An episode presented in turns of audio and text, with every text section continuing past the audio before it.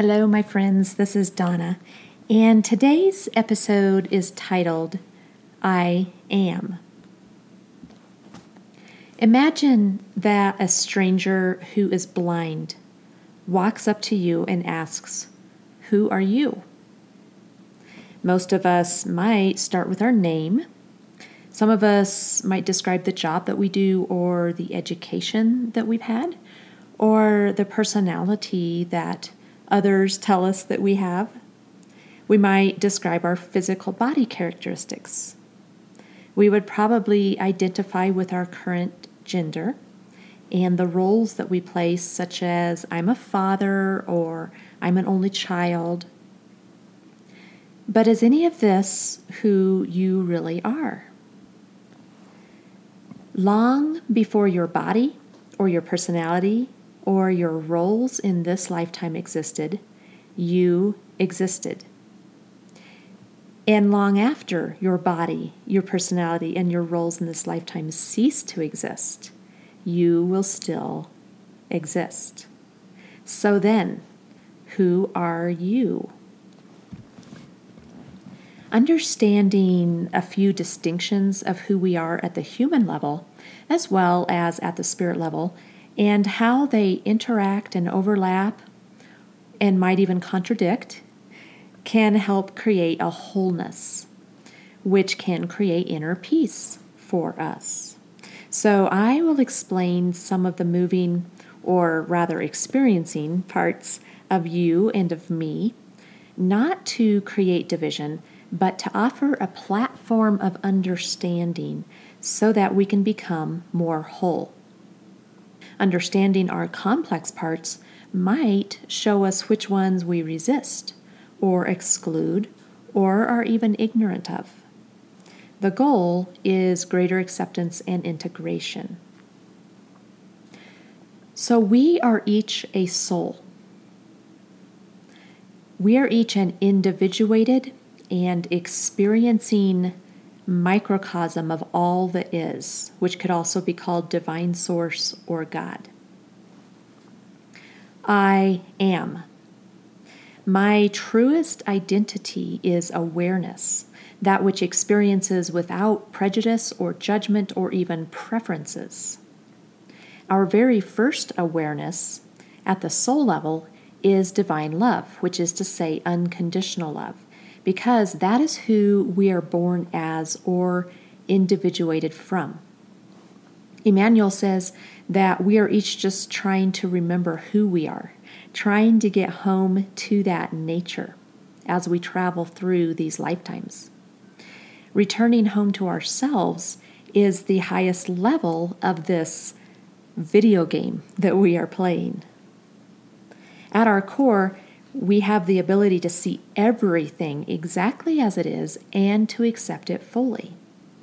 It is just our conditioning from this currently duality-based environment that blocks this true nature. And yes, we did intend to block that nature in order that we could learn about unlove and learn from unlove. So I am a soul. I have a body.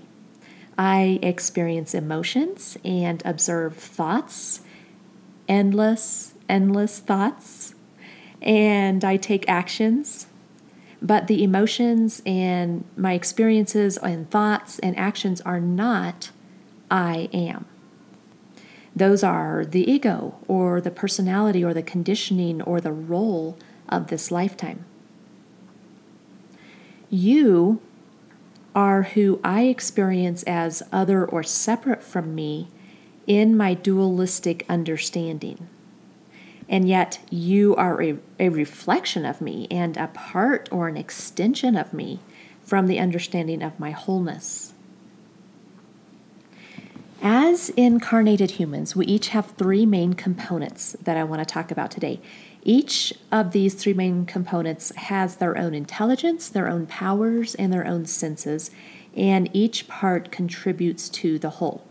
So this is just going to be an overview or a high-level introduction that will hopefully set us each on a path of understanding ourselves more fully and maybe even healing the parts of us that need healing. Let's start with the body. The body is that which experiences and records all of a physical lifetime. The body is an energetic projection of our soul, and it serves as the vehicle for our incarnated spirit. So the body's main job is to anchor or hold our spirit here in this reality or this dimension or this world, and to connect us to this whole kind of illusion or video game of earth life via the physical senses. The body also carries out the actions of our will. Our will is part of our mind. We'll talk about that a little more later. The body is constantly being recreated or perhaps distorted because it reflects physically the beliefs of the mind. The body is influenced by physical genetics, which are records of lifetimes of our parents and our ancestors. So we have all that impacting our physical bodies. The body is also closely related to and influenced by earth elements. The body serves the mind and our spirit endlessly and totally, even to pain and annihilation of itself. And our body's intelligence center is actually in the gut, and it communicates with us via the gut first, but all of our body parts can actually communicate. The body's power is physicality, and there are 5 physical senses of the body, which I won't go through because we're all pretty aware of those. So let's move on to the mind. The mind is the operating system for each physical lifetime. And the mind really becomes easier to see and understand via QHHT, regressive hypnotherapy, because as I take a client through different lifetimes, sometimes back to back, it's very clear that the mind is its own system, its own operating system, and is very different from lifetime to lifetime. So the mind's job is to navigate through each lifetime and to process or translate experiences that the body takes in. This processing or translation is why 5 of us can experience the same event and yet end up with 5 very different interpretations of what we experienced. Our minds filter reality, sometimes to the point where what we decide happened can bear little resemblance to what actually happened. The mind includes the conditioned personality, which is often programmed in childhood and can change throughout life, and even from situation to situation. The conditioned personality is also called the mask or the outer face or the ego. And we have an entire episode on the ego where we will go much more into depth on that word and what it means and how to work with it. The mind is also influenced by the pre-programmed soul essence. And I'm not going to go into this too much because it can be an entire topic of its own. But if you would like to learn more about it, you can go to thepowerpath.com and just look up Jose Stevens' person essence system. It's very, very interesting. The mind is also influenced by emotions because the mind is constantly trying to navigate emotions. So maybe avoid uncomfortable or painful emotions and cling to desirable emotions, which is part of why it will reinterpret events and interactions so that it can feel safe. Our minds in 3rd dimension tend to dualism because remember, the mind is the operating system designed to navigate a world or an illusion currently set up to explore duality. We are transitioning into 5th dimension, And there is an episode on this titled The Shift. But lots of us are still operating within third dimension programs. Duality minds or programs like to see everyone else as other and to find the separations or even the conflicts, something to be for and against in order to feel independent and significant. It's kind of like the toddler.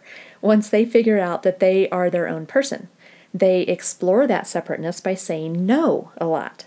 And then they find increasing ways to exert their will on their environment and everything within it.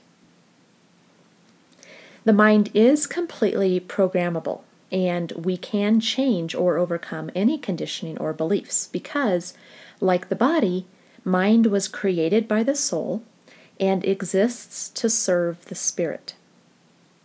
The physical seat or connection point of the mind and body is the brain. The mind's power is the will, or we might call it intention.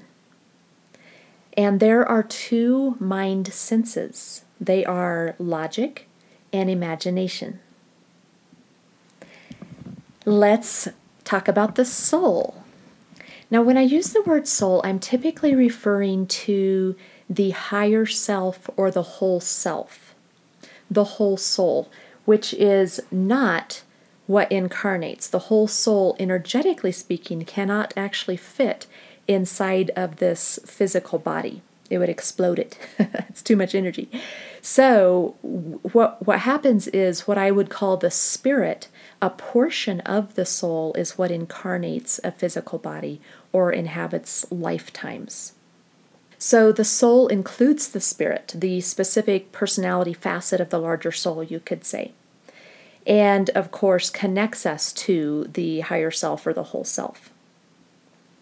Our spirit is pure awareness. It's the witness that is always present. This spirit is the I am.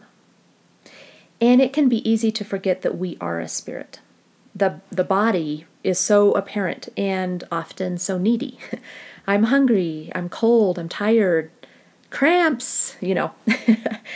And the mind is full of nonstop opinions and trying desperately to survive in this modern sea of information and emotions and the general craziness. So we often forget that there is another part of us at all. My favorite way to access or come to know this part of my being is through meditation.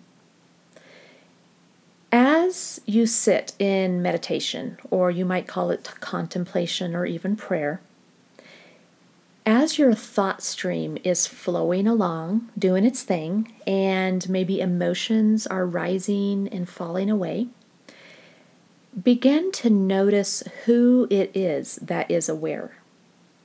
Who is aware of all of this that is happening? And begin to see how you are aware of the thoughts, and yet you are not the thoughts. You are not the emotions. You are not the sensations or the sounds in the room. You can check in with how your body parts feel, but you are aware of them. You are not the body.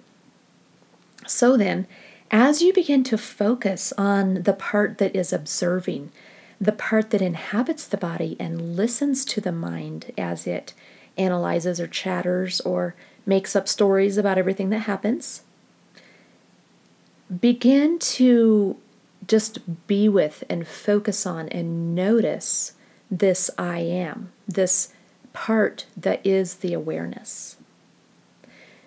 We have an entire podcast on meditation, but as a primer, I will just say that getting to know and being with this core you, this I am of your being, is perhaps the most profound gift of meditation. When you expand your spirit and bring it to the forefront of living, it will change you. It will change your life. Meditation is the powerful tool that touches and notices and calls truth into every part of us. So the physical seat of the spirit is the heart center. The physical connection to our higher self or our whole soul is actually the pineal gland, or what we might call the third eye chakra. But when we talk about being in your heart, we are referring to connection with our spirit. The spirit and soul's power is creation. And there is one spirit sense, which is emotion, which is ultimately love. And I'll explain that just a little bit. Picture emotions like the Crayola big box. If you're a colorer like I am, you might get excited when you get a big box of 120 colors. White is said to be the color to contain every other color. So love is the white of emotion. Another way to say it is, all emotions, even if they don't really seem like love, are just distortions of love. So I know that that was a high overview, and I maybe went a little fast.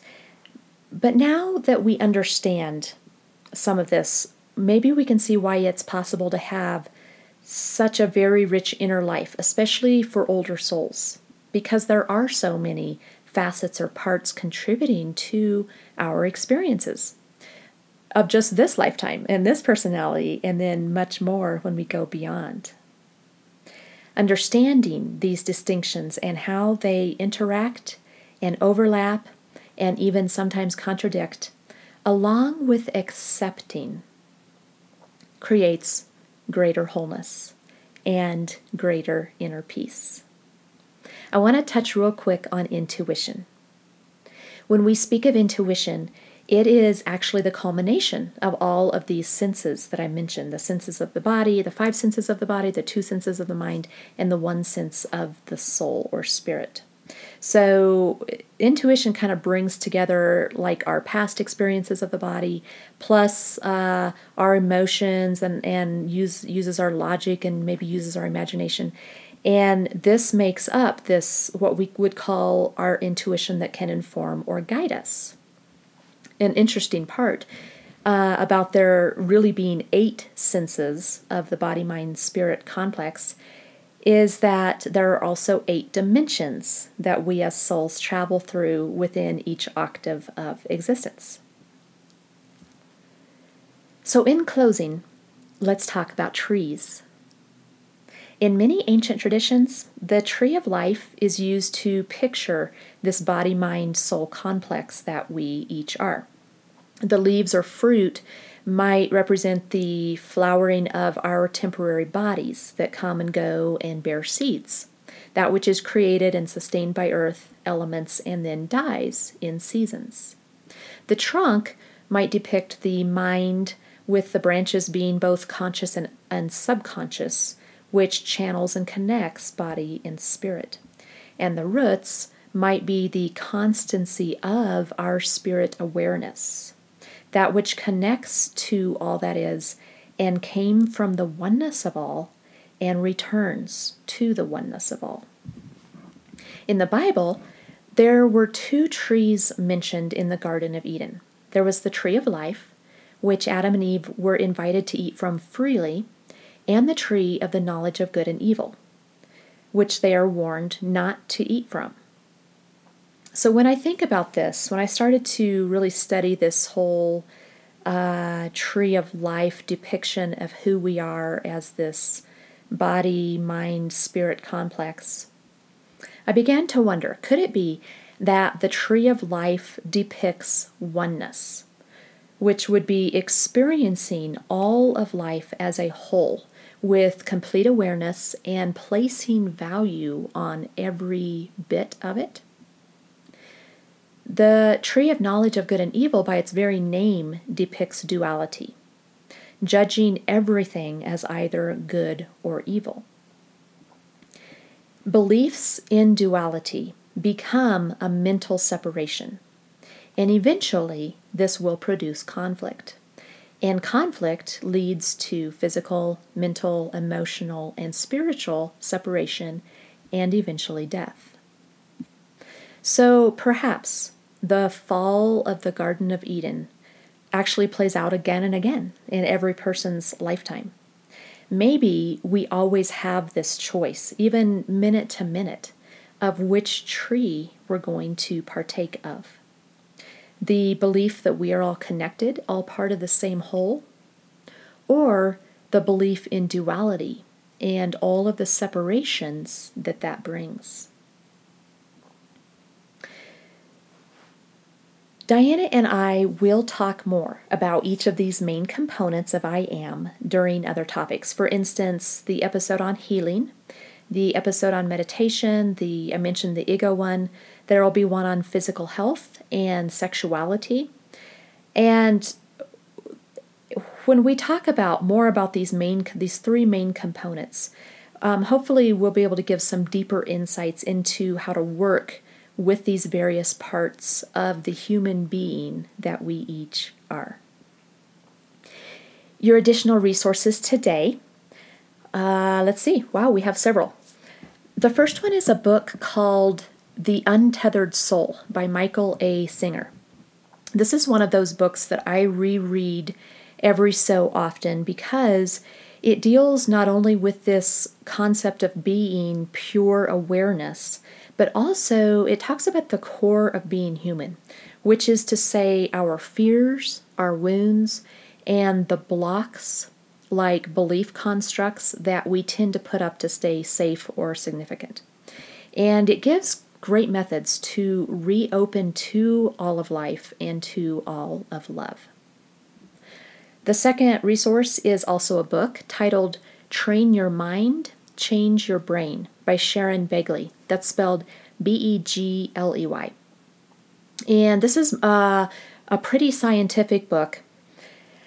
Basically, the Dalai Lama invites top scientists in different fields to his residence for discussions to, in his words, keep Buddhism growing and developing by engaging with science because science is the leading worldview, end quote.